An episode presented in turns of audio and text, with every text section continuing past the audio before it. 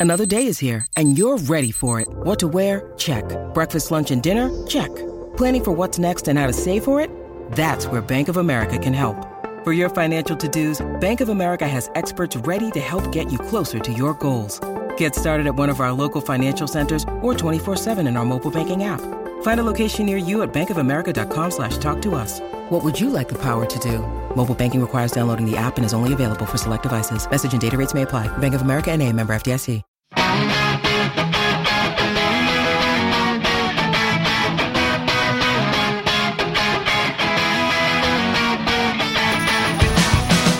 Hello and welcome to the Record Celtic podcast. I'm Darren Cooney and today I'm joined by my good friend and colleague Gavin Berry. On the pod today, we're going to assess Celtic's performance as he spooked Bayern Munich in a pulsating Halloween thriller. We're also going to examine Celtic's Academy production line with an in depth look at Kieran Tierney. And now that the Hoops are officially eliminated from the big boys' playground of the Champions League, we're going to ask if they can flourish in the less competitive habitat of the Europa League. So, Gavin, you were at Celtic Park last night. It sounded, I'm afraid I was just in the office, so I could only hear it on the TV, but the atmosphere sounded incredible, maybe one of the best yet.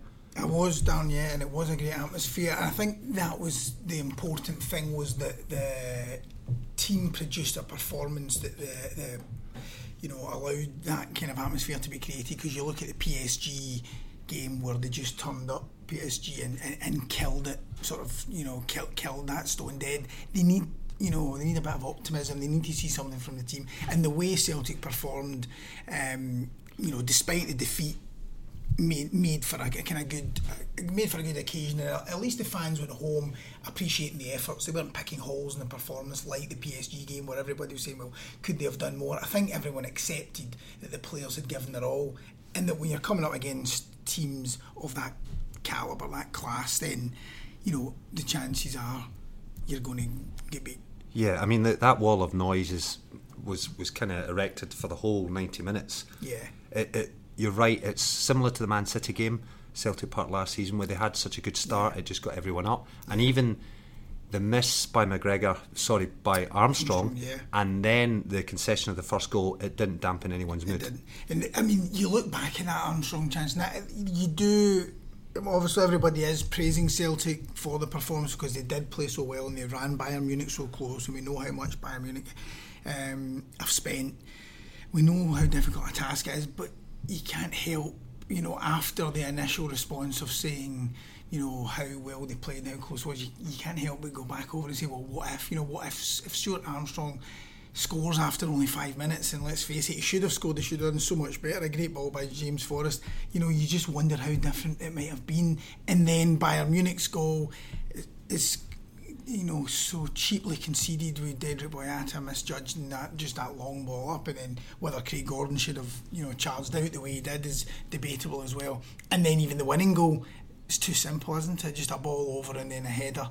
Um, and it's but it just shows you at that level you know the fine lines. I know it's like a cliche, but how hard you have to work to get anything from these teams. Because let's let's face it, that was a Bayern Munich team that was under strength. You know, yeah. no Lewandowski, yeah. no Müller. So speaking to a few German journalists, even in the press room before the game, when they were looking at the team sheet, they were saying this Bayern Munich team is here for the taking. You know. Did, did you get did you get a word with the German journalists afterwards? Was there any kind of insight in what they thought of Celtic's performance? No, I never, unfortunately, never got the chance. Spoke to uh, Arjen Robben, who was very, you know, complimentary on uh, the way Celtic played. But I suppose it's easy, isn't it, when you've got when you've won the game, you know, for um, opposition players to say, oh, you know, they were great, but uh, yeah. when you've won the game. What Celtic need now is to make sure that Bayern Munich don't let their standards drop uh, when they play Anderlecht next, because although you, you have, you know, Celtic are strong favourites after the win over Anderlecht in Brussels to get third place in that Europa League uh, knockout spot. If Bayern Munich were to slip up against Anderlecht uh, in Brussels in the, next game, because you don't expect Celtic to get anything against PSG over in Paris, that would then make it something to play for in the last game. Yeah, sure. Celtic having to beat Anderlecht, and you don't want that scenario. Sure. Well, let, us come on to Europa League mm-hmm. uh, point of conversation later. But first of all, return to that first goal, mm-hmm. how much I mean, Craig Gordon's getting in the neck quite a bit, Yeah. but most of the culpability is being directed at Boyata. What, what's your take on it? Is it a, a 50-50 split or?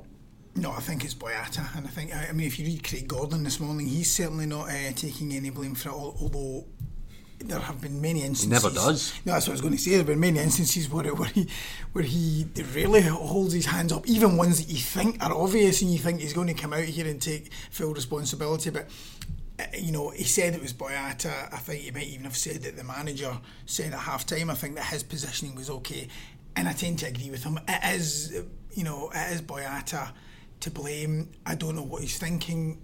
Celtic were hoping to press Bayern for Bayern to knock it long. They did that in that situation. The keeper's long punt, and you think they should just be dealing with that.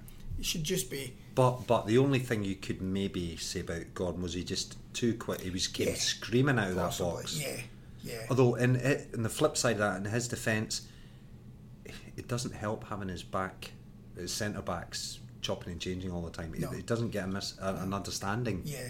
And he should have shut. Yeah, no, true. And maybe maybe the other criticism is I think he actually said that he didn't shout, did he? He didn't give a shout, probably because he thought it was just going to be such a, a routine, you know, clearance, Yeah. you know, routine header. And there was so much made of uh, Lewandowski being injured before the game. You just wonder whether maybe it would have been different. I think maybe. Who was it? Was it was it Coman that got in, uh, in behind him? Yeah, yeah. playing as that kind of false nine. You just wondered if that was actually what worked against him in that occasion. You know, whether if you're a big target man, he would have.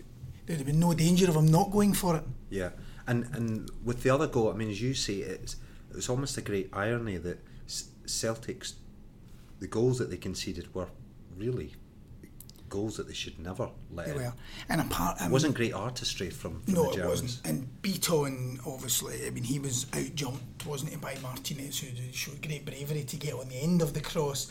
Um, but Beaton, I thought he, he actually did play well, consider, he? considering before the game, Boyata was the one saying, I talked Beaton through the, the playing the position of centre half because obviously it's not his natural position, and he hadn't played there in Europe. Remember since they lost four against Astana when he got so much criticism. Yeah, Boyata saying, "Well, I talked Beaton through these games."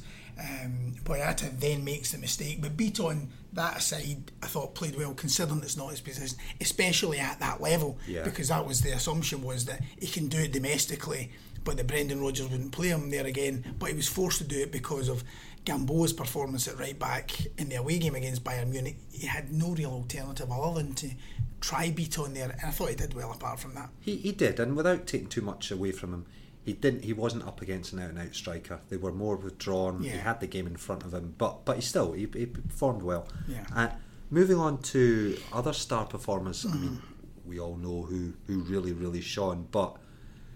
Kieran Tierney, a seven in the, the ratings last night from our colleague Scott McDermott.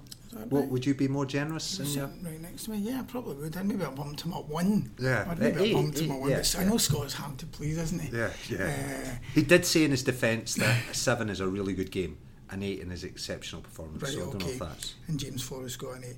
No, he did well because I mean you're up against Arjen Robben, but I think when we were chatting in the office earlier, when we were saying we just wondered how much, you know, Robben was when their work's kind of done. You know, how much is he going to want a wee kind of twenty year old, you know, sn- snarling and snapping his heels? Yeah. How much is he going to be up for it? If, if there was more, much more at stake, you know, for Bayern, then it might have been a might have been a different story. Yeah, maybe, but I mean, there were. I mean, Tierney gave him a couple of wallops at the start and just said, Mm-hmm. Yeah. "Look, "I'm I'm on you today tonight." So that that may have warded him off a little bit. Uh, who else? Who else? Well, I think James Forrest is the one that stands out, doesn't Yeah. he? I mean, he was the one because he must have been frustrated. Patrick Roberts comes in in the summer. He starts all three of the Champions League games before last night. James Forrest didn't look him off the bench, uh, coming off 70, uh, 12 minutes, I think he got in each, all three of the games. So he would have been frustra- frustrated. The injury then comes to Patrick Roberts the weekend. He gets his chance, and by God, did he take it? Yeah. I mean, he certainly he, really stood out. And that's the thing with James Forrest. You know, when you look back over his Celtic career, I mean, he's still only 26, but you know, he feels as if he's been around forever. It's incredible, He's been, it? Yeah. you know, plagued by injuries, and you just, you know, but last night is what everyone you know knows that he can produce. You know, yeah. Neil Lennon said at the time when he came through, "This is the best kid I've ever worked with." Ronnie Deila said, "This is a guy who's worth ten million pounds." I mean, you, you think of it last night. You know, James Rodriguez. He's uh, almost the same age. James Forrest only five. Right. I think he's five days older than him. There's a guy that's gone for sixty million pounds to Real Madrid at the time. Bayern Munich were looking to him for big things. Never produced anything like what James Forrest did in the opposite yeah, side. Yeah. So it just goes to show how well he did. And then of course Callum McGregor as well. Yeah. Another of the homegrown guys. That's that that was another thing that would have been so pleasing uh, for Brendan Rodgers. You know, three of the guys that have come through the system, all young. Uh, I don't know if Gordon Strachan's listening to this, but we're all under what five foot. Yeah. yeah. yeah. Well, that that's the thing. We uh, we've was, done a wee bit of stats on the website, and Celtic have played the most homegrown players out of all the British clubs in the Champions League. They have played more than Tottenham, mm-hmm. Manchester City, Chelsea, the same number as Manchester United, yet given more minutes to the homegrown players. So when you factor in Anthony Ralston, yeah. you know you've got four four real special talents there. Yeah. And it's interesting what you're saying about Forrest because Forrest has been around so long. I mean, Harry Redknapp wanted to bring it with Spurs, and mm. it seemed like almost another, a different player. It was that long ago, wasn't yeah, it? Yeah. You know. I, I, suppose the other thing, you just go back to your stat there. I suppose one thing you'd, you'd have to say is that Celtic are forced probably more than these other teams to play youngsters because they don't have the money, do they, to go out and spend in the way that. Well, you know, you, you like, that argument would be would probably be beaten when you consider the other clubs in the Champions League on the continent like Atletico Madrid. Yeah. I've played for uh, CSKA, who have greater wealth, although not as big a name in Europe, mm-hmm. football as Celtic.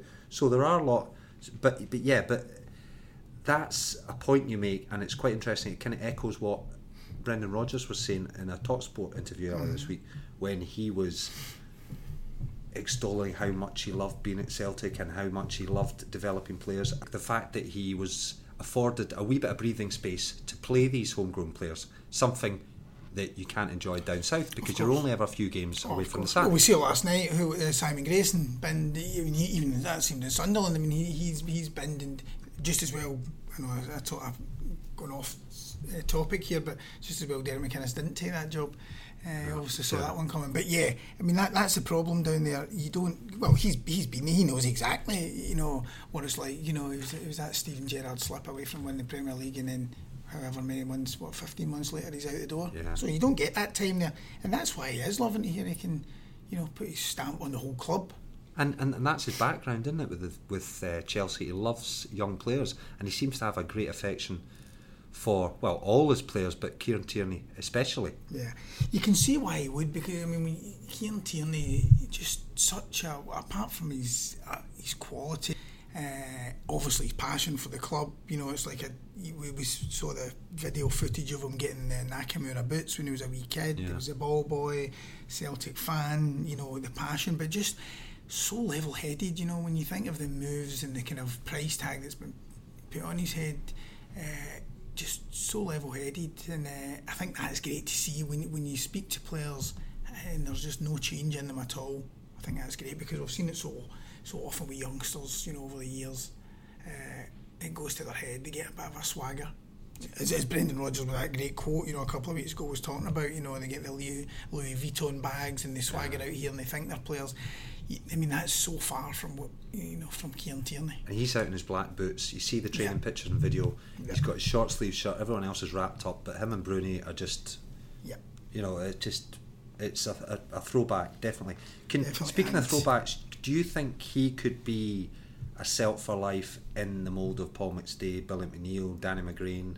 Can you see, despite all seventeen scouts up to watch him, him and Dembele, can you see him being there for, for his career? No, I don't. Because, Why? Well, I just think that eventually, I mean, when you look at he's only 20 and you look at what he's now achieved, uh, you know, Celtic, I mean, he's part of that history making team last season. They win a treble without losing a game. I think in Europe, you know, they, he could hang around for another three or four years and have another four cracks at the Champions League. But we, you know, last night just illustrated again, it was just a reminder of how difficult it is. And I think eventually, I think eventually, I mean, if I mean, he signed this new six-year contract, so if you think he has another four or five cracks at the Champions League and picking up a few titles here, I think there'll come a point when he'll want to test himself. See, see, I disagree. I think he'll be there. If it was up solely down to him, Mm-hmm. which invariably it isn't, but with, if it's solely down to him, I think he would want to stay for the rest. I just think he's just he's just Celtic and that's it. Yeah, a bit like Scott Brown. A now. bit, yeah. Well, but Scott Brown's had a move, hasn't he? But I just think that's all he's interested in. Yeah. I really, but of course, it's not always just down to the, the player.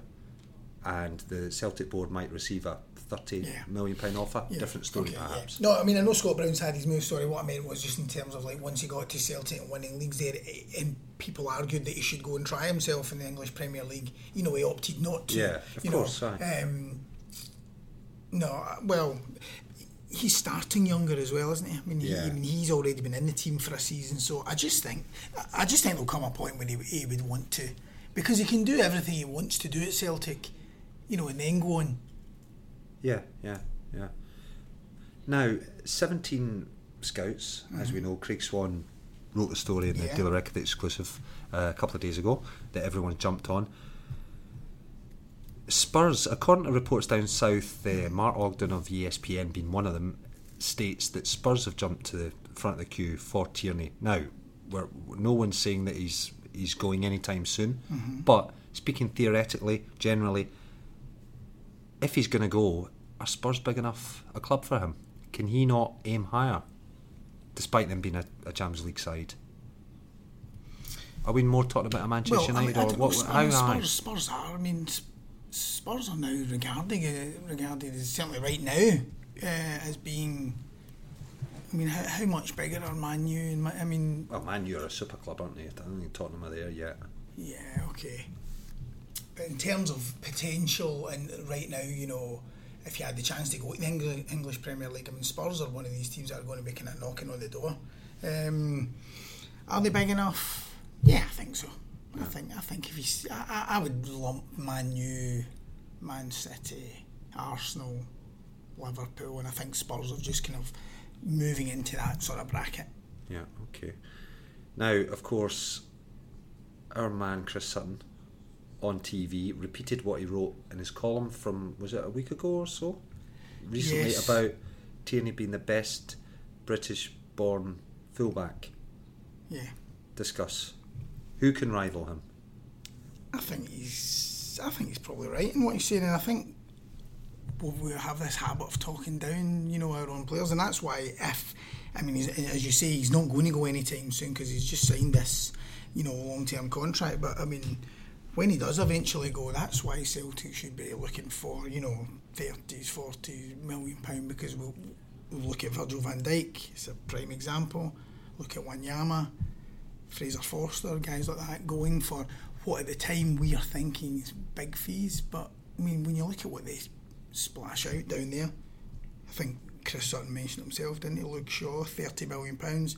He's he's better than Luke Shaw. Uh, Kyle Walker went for what did we say, fifty million pounds. Um, he's maybe not quite on a par with. He's not maybe not quite at that level yet, but certainly you would be looking at more than thirty, if not quite fifty. Right, he may well be worth worth that. Sorry, Mm-hmm. um, I'm starting to invent new words here. But when has a player ever left Scotland for England for that kind of price? I mean, Charlie Adam is an example. He left Rangers for five hundred grand or something. Mm-hmm. He then went to Liverpool a few a season or so Mm-hmm. For best part of 10 million, 8 million, something like that. Yeah. So is that not uh, same with Wanyama? They go south for a, Yeah. for a good fee, Yeah, yeah. a good fee, but do our English Premier League clubs not saying, well, I like I like him. Yeah. I'm talking about the top four sides. I like Tierney, but I tell you what, I can't judge him on six games in the Champions League Yeah. and against a lot of what they feel to be poorer sides of the Scottish Premiership. So what we'll do is we'll let him go to Southampton, a mid to bottoms place side. We'll let him go there, and then we'll just weigh in for. And by the way, if it costs another 20, 30 million, it doesn't matter because we've got that kind of fund. So, is it likely that Tierney will go for 30 million, or do you think he could break the mould? I think he can break the mould because one, he is so special. Two, Celtic don't have to sell. Yeah, I think true. a lot of the time in the past, you know, it's been like that's what Celtic have been looking to do. Well, we'll get them in for nine hundred grand, and then and they're quite happy to say, oh, well, if somebody's going to offer twelve million, then we'll just take twelve because then that's a profit. Here, you know, and and the other thing we have to probably factor in is with a lot of these, you know, a lot of those players. They came to Celtic being sold on the fact that oh well we'll let you go so I think that that that was kind of uh, a factor in it. Kieran Tierney isn't going to be in a rush to go anywhere. He is that good, and he's on a long term contract. So I think that's that that would force the clubs to really up the ante if they want them. Yeah, yeah. Oh, just one final point Point point on Tierney, uh, and it kind of lends itself to the best British-born fullback argument from from Sutton. Strachan played Andy Robertson a left back. Yeah. In his natural position, Yeah. which suggests that he believes Andy Robertson to be a better left back Yep. than Kieran Tierney. Yeah. Andy Robertson, of course, isn't playing for Liverpool. Yeah. Isn't starting in the Champions League. Yeah. It's not another Strachan kicking fest, but is this another example of, of an error? Absolutely. It, it, it, you said it suggests that Andy Roberts, he thinks Andy Roberts is a better left back. Uh, That could be one way of looking at it. Or maybe Kieran Tierney But he's not can a right play. back. No, no, he's, he's definitely not a right back. But sorry, better but no, than Robertson. I'm just just playing devil's advocate Yeah. there. Maybe maybe he can you know adapt better to the right side. I think that used to be the argument actually when Sandy Jardine and Danny McGrain. Yeah. Remember they used to switch them switch them around. It was because Danny McGrain was able to play on the right, whereas Sandy Jardine maybe wasn't. But anyway, your point stands that the best left back should be playing in the left back position, and that's Kieran Tierney. Even if that means dropping Andy Robertson, which, as you say, because he's not been starting at Liverpool, I don't think is um, such a would be such a big deal anyway. So Kieran Tierney, I think should. I don't think it's fair either. Um, I mean, obviously, players always say this. Oh, I mean, I'll play anywhere I'm asked uh, to play, and and Kieran Tierney. But you just felt in uh, the Slovakia home game there and the Slovenia away game that there were signs there that he wasn't looking that comfortable. I think when we when we beat Slovenia at home, everybody was saying, "Oh, this is great. We've found the solution," and he, and he played he played well. But there was going to come a point, I think, especially for somebody so young, where it was going to start affecting him, and I thought you could sense that. And then Brendan Rodgers said after the Aberdeen game, when he was outstanding last midweek, uh, just to kind of finishing off his press conference, just a wee throwaway line saying, "Oh, maybe if Scotland played him at left back, he might get some success there." So, Yeah. um, but I think people are now starting to make these noises that he's so good in left back that you play him there. I don't know whether you can maybe play Andy if you insist on playing Andy Robertson. For the maybe, forward. maybe you could play him one up. Yeah, Yeah. maybe, maybe you could play him one up, but if if the manager, if Malcolm Mackay is, is now isn't a fa- doesn't fancy doing that, I think Tierney should play left back, and if that means dropping Robertson, then it means dropping Robertson. Yeah, and, and do you know what? If, if I were Brendan Rodgers, I would really strongly counsel whoever the Scotland manager is against playing him out of position. So- I, th- I think it can ruin someone's confidence. Totally. You know, and you just don't want to do that to the guy because he's just playing so well. Yeah, and even if he considers, I don't know, we've got this Holland friendly coming up. I mean, even if he considered playing him at left side of centre back, as if that's maybe not quite as bad as playing him right back, I still don't. It's, it's still not his natural position. No. And I just think you, you're going to lose something. You just lose something from him by not playing him left back. Yeah, yeah.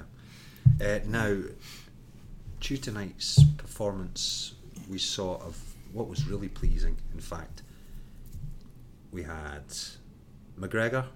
Forrest, Yeah. Tierney, Yeah, and there was another homegrown Scot in that team who was maybe not to the naked eye, but if you just scratched a wee bit beneath the surface, Scott Brown stood out again.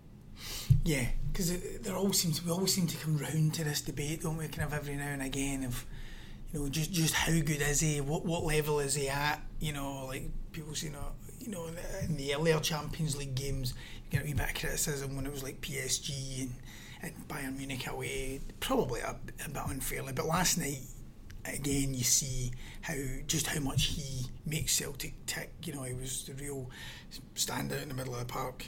Up against somebody like Arturo Vidal as well, obviously. Ninety-seven percent pass completion rate. Is that what he had? Yes, and he made a lot. He's made Yeah. two hundred now. This is I'm not always great with figures, but mm-hmm. something like two hundred and sixty passes in the Champions League out of the the four group games, Yeah. and 245 have been completed, which is okay. Some of them are going to be sideways, Well, that's back what I was ways, gonna but say. still. There was a What, columnist what's that- what's the key thing? What's the key thing at this level? Possession. Keep the ball. Keep the ball. Keep the ball. I didn't know because there was a columnist in uh, one of our rival papers the other week. Uh, Well, you didn't read that. criticising that uh, Scott Brown. I can't remember what game it was after now, but he was ta- actually was talking about those um, statistics, but saying none of them are killer passes. They're just always kind of sideways. And so maybe that's the maybe that's the other argument. Yeah, but, I know it's not your argument. But if you're Scott Brown, you win the ball, you pass it to Forrest or whoever, and he plays a killer pass. So I, d- I don't really agree with that at all. Now, Celtic, of course, have been eliminated from the Champions League, mm-hmm. which is which is no surprise given the, the opposition, the incredible elite level of opposition they faced. Europa League, are we? I know you kind of touched on earlier on. It's almost a given amongst fans and and by the way, a lot of media Yeah. that they've got this Europa League place in the bag. You, you've starting to worry me a little bit. Yeah. Well, it would be. Un- I mean, it would be really unlucky if. I mean, Anderlecht would just have been a looked a poor side, looked a poor side. Celtic showed them up, didn't they? Over in Brussels. I mean, it's going to take a. It would be a freak result if they beat Bayern Munich, but. Well, in fact, even if they draw, I suppose even if they drew, then it would mean that they would just have to come to Parkhead and win. You know, I mean, you need them. You really need Bayern Munich to win because then they're going to have to come to Glasgow and beat Celtic by more than three, which just Not gonna happen. That's not going to happen. So you just need to hope that they don't take something uh, from that Bayern game. But as I say, you just don't know. I mean, we had Karl Heinz Rummenigge talking about Lewandowski saying that if they'd been playing Real Madrid, he would have. Uh, come to Celtic Park and played because he was only a slight injury out. If there are any players like that who are maybe just nursing wee niggly injuries and they start to leave them out, you know, I suppose you just don't know. But it would be really unlucky, and they wouldn't deserve it. You'd have to say if they beat Celtic to third place. Yeah, yeah, I, I don't. And and also Anderlecht, if Bayern put out an understrength team as they did Tuesday night, I can't see Anderlecht capitalising on it. I just don't see that they've got the fluidity, the movement, the. I just don't think they're as strong as Celtic. No. Well, they were very poor in Belgium, weren't they? I mean, uh, uh, it, both sides actually were quite poor to start with, but Celtic, you know, quickly gained the upper hand. Although the only thing is that was a very weak. sacked their manager, so there was real turmoil. Um, I don't know how much they've improved since then. I haven't seen them. I haven't seen the results. I don't know if they've picked how much they've picked up. Obviously, they got a bit of a thumping last night. Um, but you would still expect Bayern Munich to win it. Yeah, We yeah. hope. You uh, you listened to well, you watched Brendan Rodgers' press conference. You were in it last night, and he seemed really heartened by that performance and, and his quotes such as "Now we're a proper, we can be considered to be a proper Champions League team. There's no embarrassment here. We gave as good as we got." It's given. It seems to have given from the outside looking in. It seems to have given him, you know, just uh, just a wee bit more impetus going ahead into his Europa League. I think he'll mean business. Yeah, and it will be. I would be really intrigued to see how they do against because obviously last season they had the Champions League campaign, really tough group, finished bottom. You know, and would, it would be good to to see them in the Europa League just to see how you know when they just drop down that level, Yeah. just to see how well they can do because that, that is where he's going to be judged. I mean, we we talk, we started this podcast talking about the atmosphere and how good the atmosphere was, and every time these games come around, you always have the opposition players, the opposition manager saying what a great atmosphere, and it is a great atmosphere. Um, but the record now, when you look at it against, you know, the big teams, and even if you take in the Europa League group stage, albeit that was under Ronnie Deila and Celtic were nowhere as strong as they are now. I mean, one win in nine home games in Champions League group and last 16 if you include that Juventus game under uh, Neil Lennon. And I think it's one win in 10 in group games, including the Europa League. Well, they have uh, one win in 10, sorry, yeah, in group games, including the Europa League and Champions League. I mean, it's not a great record. No. You know, we keep we keep going on about we keep going on about it, but I think, and I know Brendan Rodgers said at the start of the week that he doesn't need that marquee win that Martin O'Neill had against Juventus and Gordon Strachan had against Man United and Neil Lennon had against Barcelona. But you do think they need to start getting wins, you know. But it, it is difficult. I know it is difficult. The money the other teams are spending, but you they just need to start getting a few victories, and the Europa League knockout stage would be a good test to see where they're at. Uh, It's fairer. It's just fairer. It is fairer, It's got yeah. less of a, this massive financial disparity. Yeah. It's just a bit more although you, you, field. yeah, but you could get a draw right enough. I mean, depending Well, on you the could draw. get you could yeah. get Arsenal, who's still got Yeah. you know, you know, many millions again, more. you could you, you could be really unlucky in the draw, but I do think the, the, this statistic has to be. You don't want to keep living on this past these games. You keep harking back to these games, you know, and it's been a while now. Yeah. As much as they played well last night against Bayern Munich, you know, you know the, the evidence in terms of actual victories isn't there. No, no, it's not. But sometimes you know you can manipulate statistics any way you want. Yeah. So, sometimes it's maybe just fairer isolating what has he done, what have they done under Brendan Rodgers, Yeah. and then you have to factor in the level of opposition. Yeah. It's maybe unfair to bring in Ronnie Deila given that they were just so poor. Yeah. Uh, so it, it's a difficult question to ask, and it's probably quite a facile question. But how far could they go? You don't know who they're going to draw. If they get, I mean, what's who?